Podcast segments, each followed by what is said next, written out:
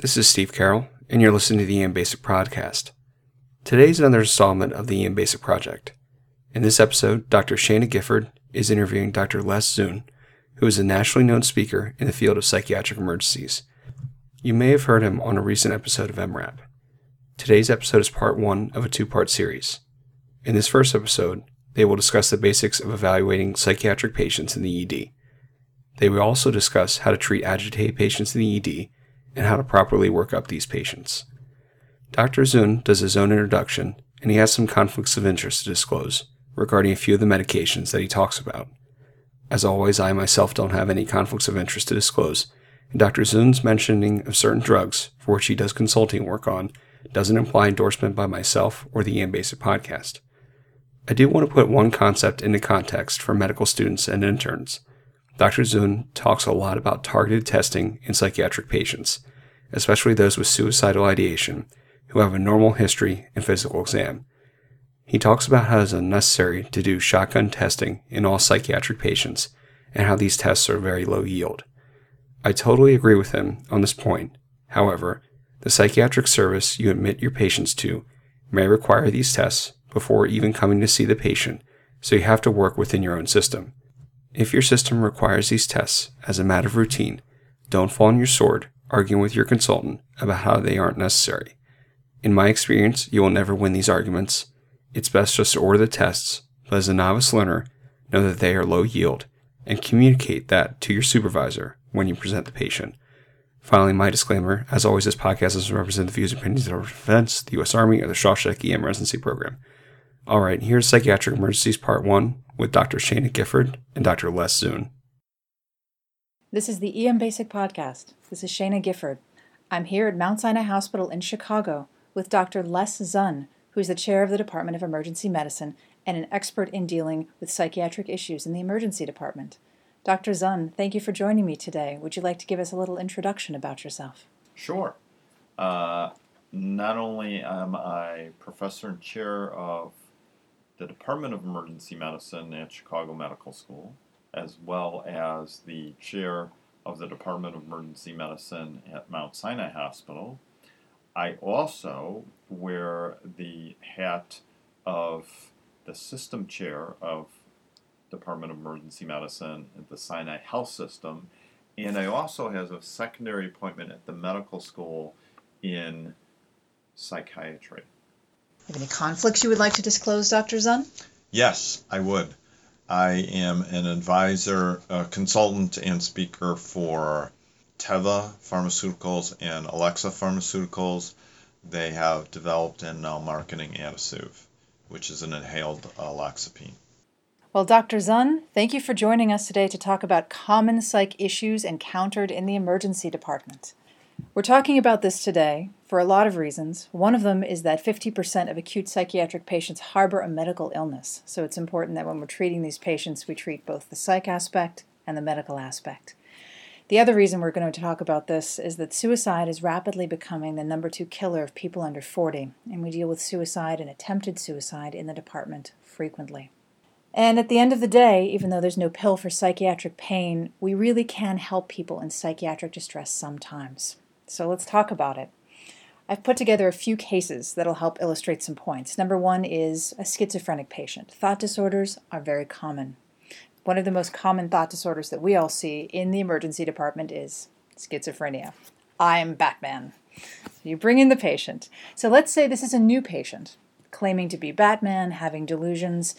How would you handle this patient, assuming this patient has never had an episode before? This is his first presentation.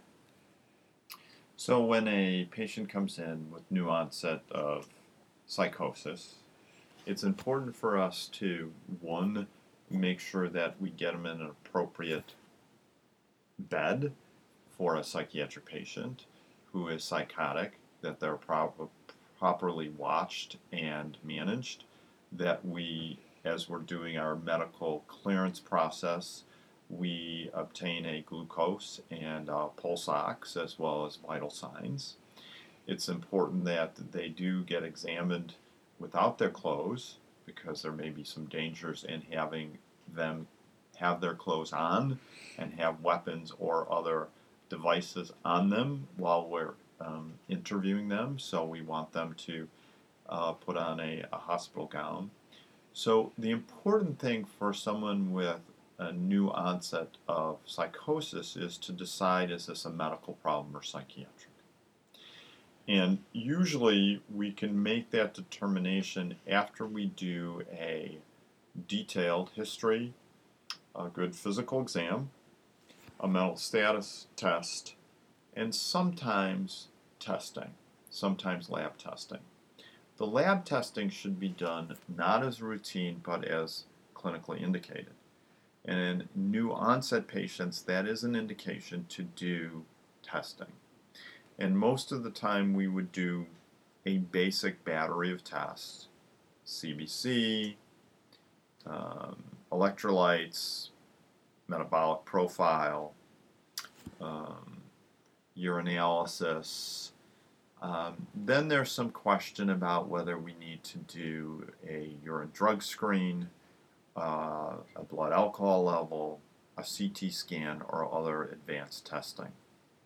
Under what circumstances do you pursue those those advanced testing modalities? Well, so for a patient with new onset that never had it before, that meets otherwise meets criteria, that being um, they never had a psychiatric illness before, um, they're in that age group where we're not concerned about other things uh, or unlikely to be other things. So what I'd say is someone in their late teens, early 20s with a first psychotic break, more likely, and, and perhaps some family history of psychiatric illness or schizophrenia, more likely than not, it will be a um, new psychiatric diagnosis. So in those cases, we probably just get a routine CBC, CMP, um, and um, maybe a head CT, especially if there's any focal findings. Um, the CT, I think, would be questionable. Basic labs um, are probably not unreasonable. Um, then the question is whether to get that urine drug and alcohol screen. So, um, if you look at the literature, the literature says that patients are fairly reliable on what drugs they do, uh, as well as the same can be said for those that do drink and it is not usually diagnostic to get a urine drug screen or alcohol screen because there are lots of problems with those screens. The screens only determine whether someone has used a drug in the last from hours to days, and for marijuana, could be a month. Doesn't tell you that they're clinically intoxicated when they are clinically under the influence of some drugs when they see you, when you evaluate them. Um, rather, um, the history uh, and any evidence or collateral information from family, friends, police about their drug use is probably more reliable and more helpful than the drug screen. Then we get into the issue of alcohol testing. Well, alcohol testing is not usually helpful. Um, the uh, you can have uh, a person who walks around is very functional at an alcohol level of 300 or 400, and you can have somebody like a teenager who's out at a party with an alcohol level of 100 who's comatose.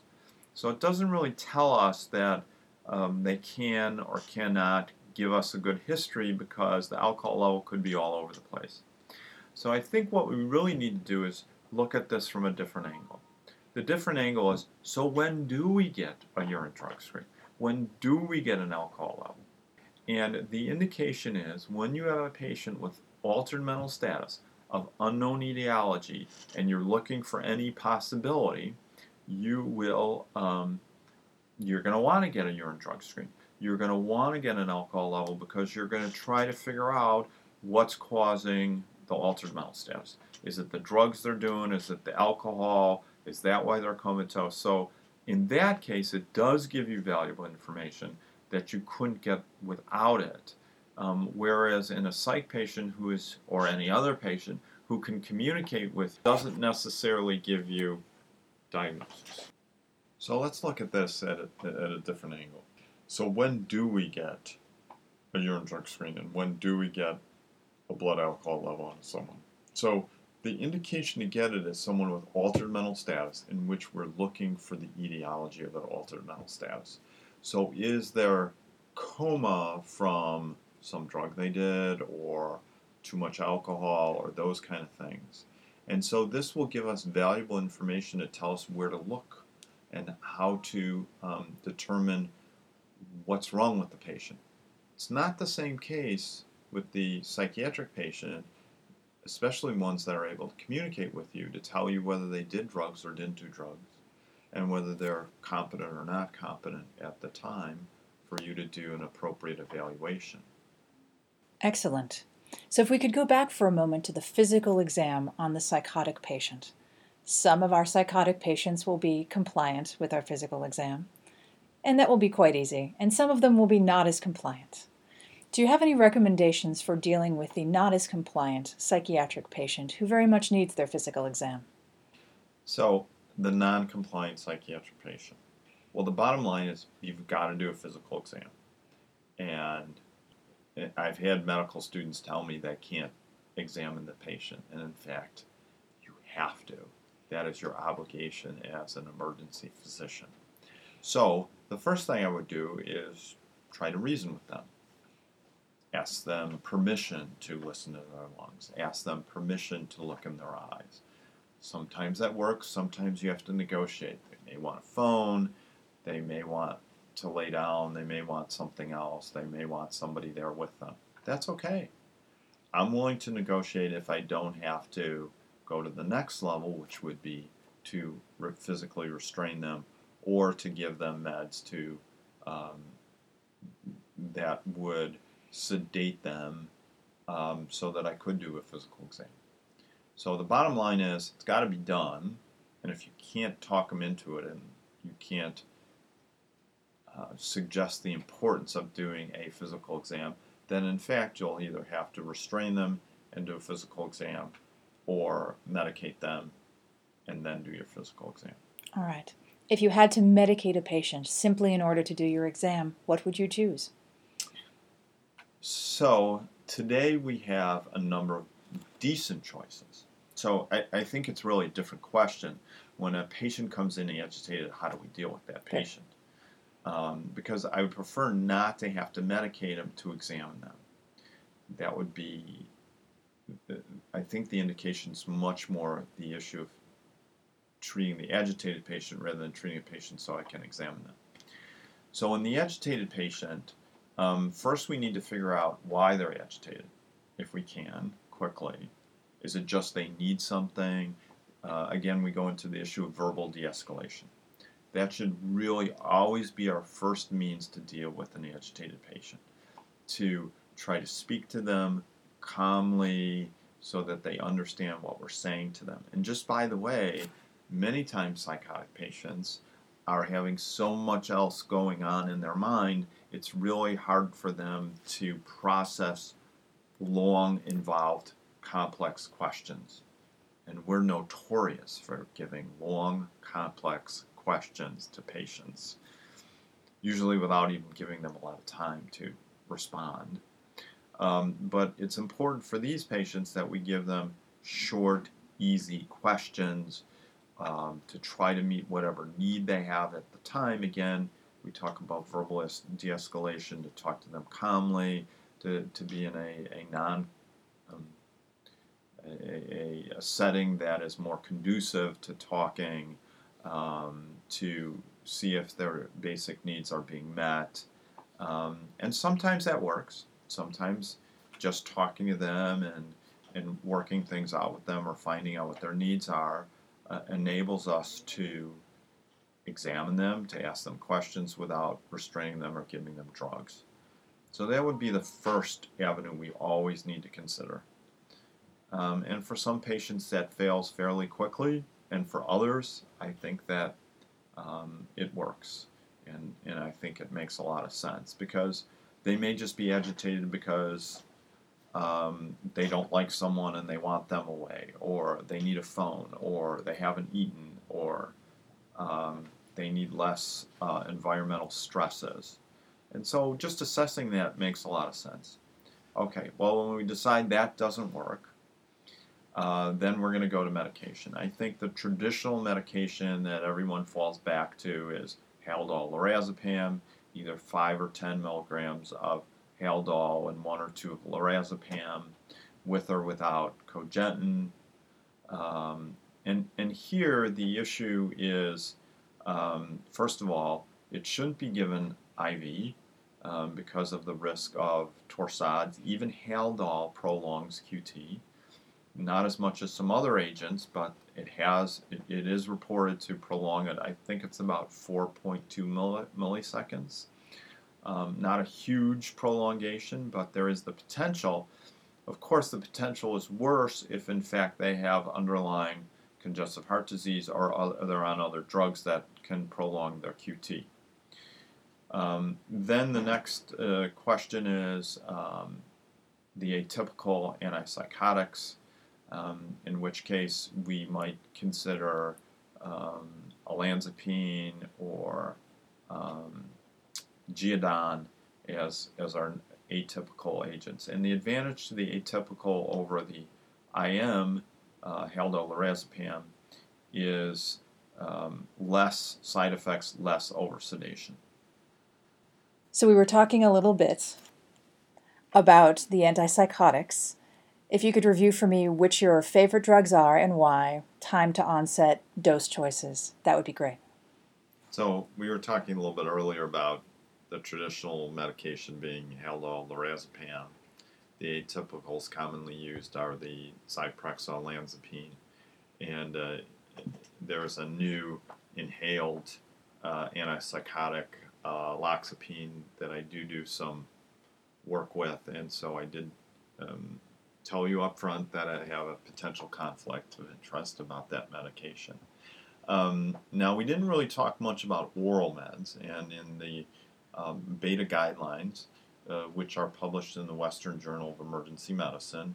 Um, they recommend for the patient that will take an oral medication, and there are some studies that support that oral may be as fast as IM. And so I think we need to consider oral over IM in some circumstances. And um, the and we should talk a little bit about dosing as well. So um, for Haldol it's usually given 5 or 10 milligrams of the Haldol and 1 or 2 of lorazepam. It's usually given IM, and as I discussed a little earlier, IV is not recommended. Um, the olanzapine or Zyprexa is usually given as a 10 milligram IM. Um, there are oral options for both um, Zyprexa and Geodon and the Adasuve is uh, 10 milligrams of inhalational. So my choices, or what is my go-to first? Um, my go-to first would be to give them an oral medication if there are they're having mild or moderate agitation. Um, for those with severe agitation, if they don't tolerate a oral medication, then of course they'll get IM. Um, I tend to go to the atypicals because I don't want to have to deal with oversedation that I see with the Haldol lorazepam. Um, and, and that's pretty much where I go with things right now. We're going to have to see where the Adasuve fits in our armamentarium of treatment, um, whether patients will use that medication or not, and um, we're planning on uh, getting some experience with that shortly. Great. Would you like to talk to us a little bit about ketamine and its potential use in the agitated patient? I think ketamine is a, a very interesting medication. I think it'll probably pay, play a much better, bigger role in emergency departments than it's currently playing. It may be that it may be a related compound to ketamine. So there was a couple of interesting studies that were done. One interesting study gave subtherapeutic doses of ketamine to agitated patients and found that it was very effective giving it IM to those patients, and they gave it to a multitude of patients, some with um, agitation from a psychiatric illness, and some actually from trauma. And all those patients did very well um, and had few, if any, side effects. Um, now, the interesting study was one done by Dr. Uh, Larkin a couple of years ago, where he gave it to suicidal patients. And those patients got admitted to the hospital. There were 15 patients that got admitted to the psych ward. 14 of those 15 patients were suicide ideation free for, uh, I believe it was a week uh, after they received their ketamine. So I know the NIMH is now doing more studies on the use of ketamine and related compounds. And I suspect there may be a day where we start giving ketamine in the ED for our suicidal patients. And maybe one day we actually send them home um, because the ketamine's done its effect. So it's very interesting. I think that one day we may see broader use of ketamine. Great. So at this point, we have our patient in a state of compliance and we're able to do a physical exam. As we're going through a differential for what might be the physical etiology of an acute psychosis, there are medical disorders that mimic acute psychosis, and I'd like to go over those with you now so that we can run through them in our minds when we're seeing our patient. One of the uh, sort of memory tools that uh, I was taught when I was in medical school is MAD FOCS. M A D F O C S. And that these are the things you should look for when you are assessing your acutely psychotic patient. M for memory deficits, A for activity, D for distortions, F for feelings, O for orientation, C for cognition, and S for some other findings. Those were never perfectly clear, but MAD FOCS is what we were taught. What do you teach your medical students to look for during the exam of an acutely psychotic patient? So, I think the first thing is to do a good physical exam. And then the second is to do good mental status testing. So, let's first discuss a good physical exam. Um, so, before you even see the patient, you most likely will have vital signs.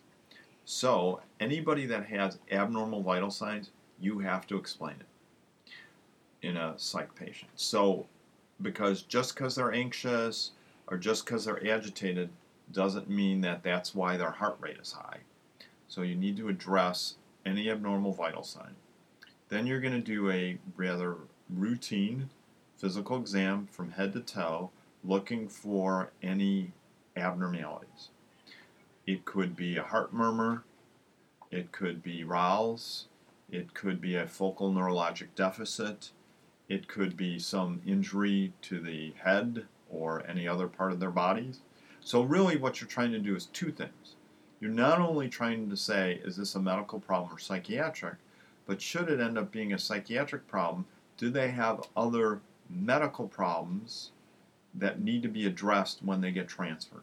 So that's the second part of the second reason to do a good medical clearance evaluation is that those patients, you would hate to send someone to a psychiatric facility that had a gunshot wound you missed, but we hear stories, uh, or some other injury or a medical problem. So maybe they have asthma or maybe they have diabetes, which is quite common in that population.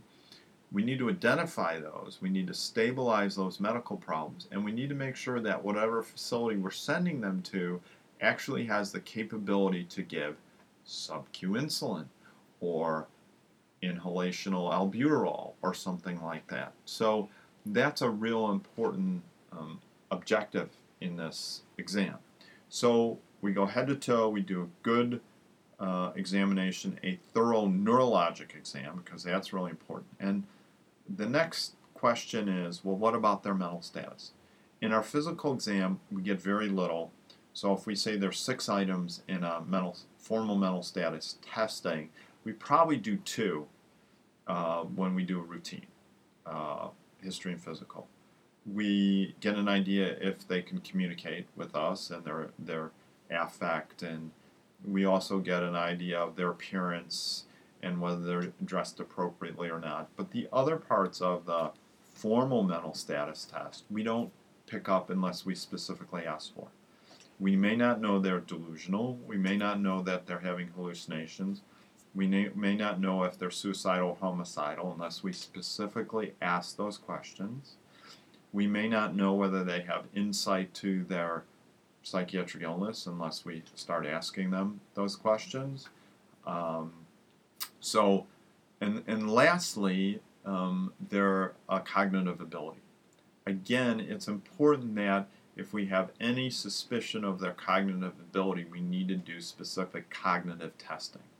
So, you're usually not so worried about that in a young person, but in an older person, they can commonly have a cognitive deficit that unless we specifically test, either with mental status, the mini mental state exam, or with the one that I prefer is the clock drawing test, we may not know that they have a cognitive deficit.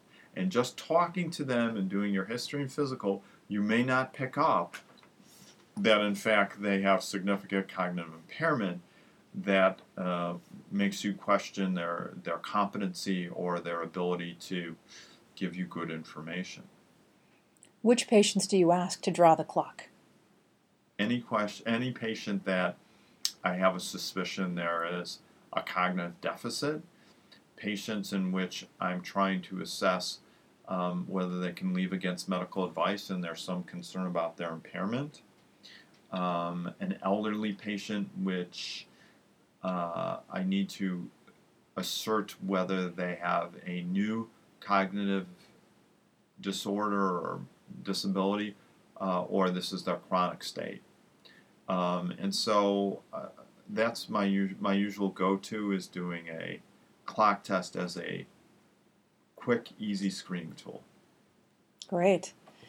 So now we come to the point where we've done our physical exam, we've done our mental exam, we've ordered and gotten our tests. At what point do you call in for a psych consult, a formal psych consult? So, um, you're going to call for a formal psych consult if you think the patient needs to be hospitalized, or you want to, like any other patient, you want to connect with your consultant for follow up. Or maybe even you want to get more information about that patient. Although I have to say that psychiatry is a little different than, say, cardiology, where they know their patient well and they can tell you if today's chest pain is anything to worry about. Psychiatrists sometimes are helpful, sometimes they're hard to reach or hard to reach the one that provides that one on one therapy. And for some people, you can. So the, the question you're really asking is um, do I make the determination that they need to be admitted or do I have the psychiatrist? And I would say that it's always ultimately going to be the emergency physician's decision if the patient needs to be admitted. But of course, the admitting service will be the psychiatrist. So, when do they need to be admitted? When do I need to think about that? Well, we're going to talk about suicide because suicide is probably one of the biggest diagnoses that they have to be admitted voluntarily or involuntarily. Um, this, the second is, of course, homicidal behavior. They're basically aggressive, they're violent, uh, or there is significant suspicion that they're they're going to be violent or injure someone else. And then the third is that inability to care for oneself. That's a little harder sometimes, but of course, if someone has a place to live and somebody to take care of them, and they see, and they want to go back to their home and their caregiver wants them back or their spouse that's pretty easy that they're probably fairly functional in that environment. But it gets a little more difficult when they're homeless because are they homeless because they can't care for themselves um, in the usual environment? Um, so this is where you have to get a feel for are they too psychotic to be able to function out there? Or are they too depressed to be able to meet their basic needs? So some of this is going to be a judgment call. Now, and in some facilities, you can get a psychiatric consultation. Some facilities may have mental health workers or crisis workers or um, those people that can assist in making that determination. But again, I keep going back to it's still your responsibility, even if you get somebody to help you or get more information or get collateral information or talk to the psychiatrist, it's always going to be your decision. That brings us to our second case depression in the ED. So, depression, suicide, contemplation, suicide attempt are extremely common in the emergency department. Supposedly, a third of people in their lives ideate or attempt at some point, and there's 100,000 ED admissions a year for suicide. Um, in the adult depressed patient, we're taught in medical school to look at SAD cages or SIGI caps, and then we're also taught to think about depression as acute or chronic depression. I'd love for you to talk to us about the depressed patient, the approach to the depressed patient, and the workup for depression in the ED. So, depression, um, our responsibility is to determine whether that patient who's depressed can be treated as an outpatient or inpatient. Of course, we're going to try to make them more comfortable while they're in our ED and see what we can to understand them. Um, but the question is, can they meet their basic needs? And if they can, then and they can get follow up, and there's resources in the community, they can go home. Um, and then those patients that are so depressed are contemplating suicide. That's when we have to make a decision of what's their risk. Now, what you had mentioned about SADs and modified SADs and all those things are really screening tools. So, if we're trying to decide if someone has a suicidal tendency or we're worried about occult suicidality, we can give them the SADs or modified SADs. And it gives us some information, but the, the biggest problem that we have as emergency docs is that there's no way to rule in or rule out suicidality to the point of does that patient need to be admitted or not. It's not like we're getting a troponin on the chest pain, and if the troponin's, troponin's positive, then we know they had an MI. It's much harder in the depressed patient or the suicide patient. Now, remember, not every depressed or not every suicidal patient had depression. There are other mental illnesses that lead to suicidality and completed suicides. So the question is, how do we assess suicide potential? Um, and right now, there's no definitive test. What we need to do is to get the most information we can get on the patient and try to make a reasonable judgment whether they fall into um, high risk, moderate risk, or low risk. Now, there are a number of things that will help us make that decision um, psychiatric illness, prior history of suicide, uh, family history of suicide, substance use um, disorders, um, other um, other medical problems for that for that older person, um, and how they um, communicated their suicidality, whether they had a plan or not a plan, whether they wanted to be caught or not caught. So there's a number of factors that both dynamic and static, because age and gender and um, um, sexual preference and other things that can put patients at risk, or more risk or less risk, both dynamic and static. And we, what we try to do is put those all together and say, do we think this patient's high risk? Then they need to be admitted. There's no question. We're going to call that psychiatric colleague of ours and say this patient needs to be admitted. Moderate risk, those are the patients that probably need a mental health assessment by either a psychiatrist or some other professional that can help us assess that patient. Um, and some of those will need to be admitted, and some of those may go home. The low risk are ones that most likely can go home, and we need to do that assessment. So, who could be, what patients might be low risk? Well, that patient that you took care of in the ED with um, abdominal pain and you didn't find anything, and you said, I'm going to send you home, and they said, Oh, doctor, by the way, I want to kill myself. Well, in that case, um, you're not going to want to admit that patient because they're, in fact, manipulating the healthcare system, and it's probably not a good idea for anyone to put that patient in a psychiatric facility because they're trying to be manipulative. And another situation where we might not want to put a patient in the hospital is the teenager that had some suicide ideation who is probably better off at home with supportive family and friends and removing any risk devices, you know, at risk. Like if they have a gun in the home or they have meds or toxins or those kind of things, they're going to want to remove lethal means. Um, so, and those patients probably would do better getting outpatient treatment than being in a inpatient psychiatric facility. So we've kind of and and probably the the third category of the suicidal patient that is low risk and probably would not benefit by psychiatric admission are those that feel suicidal their whole life.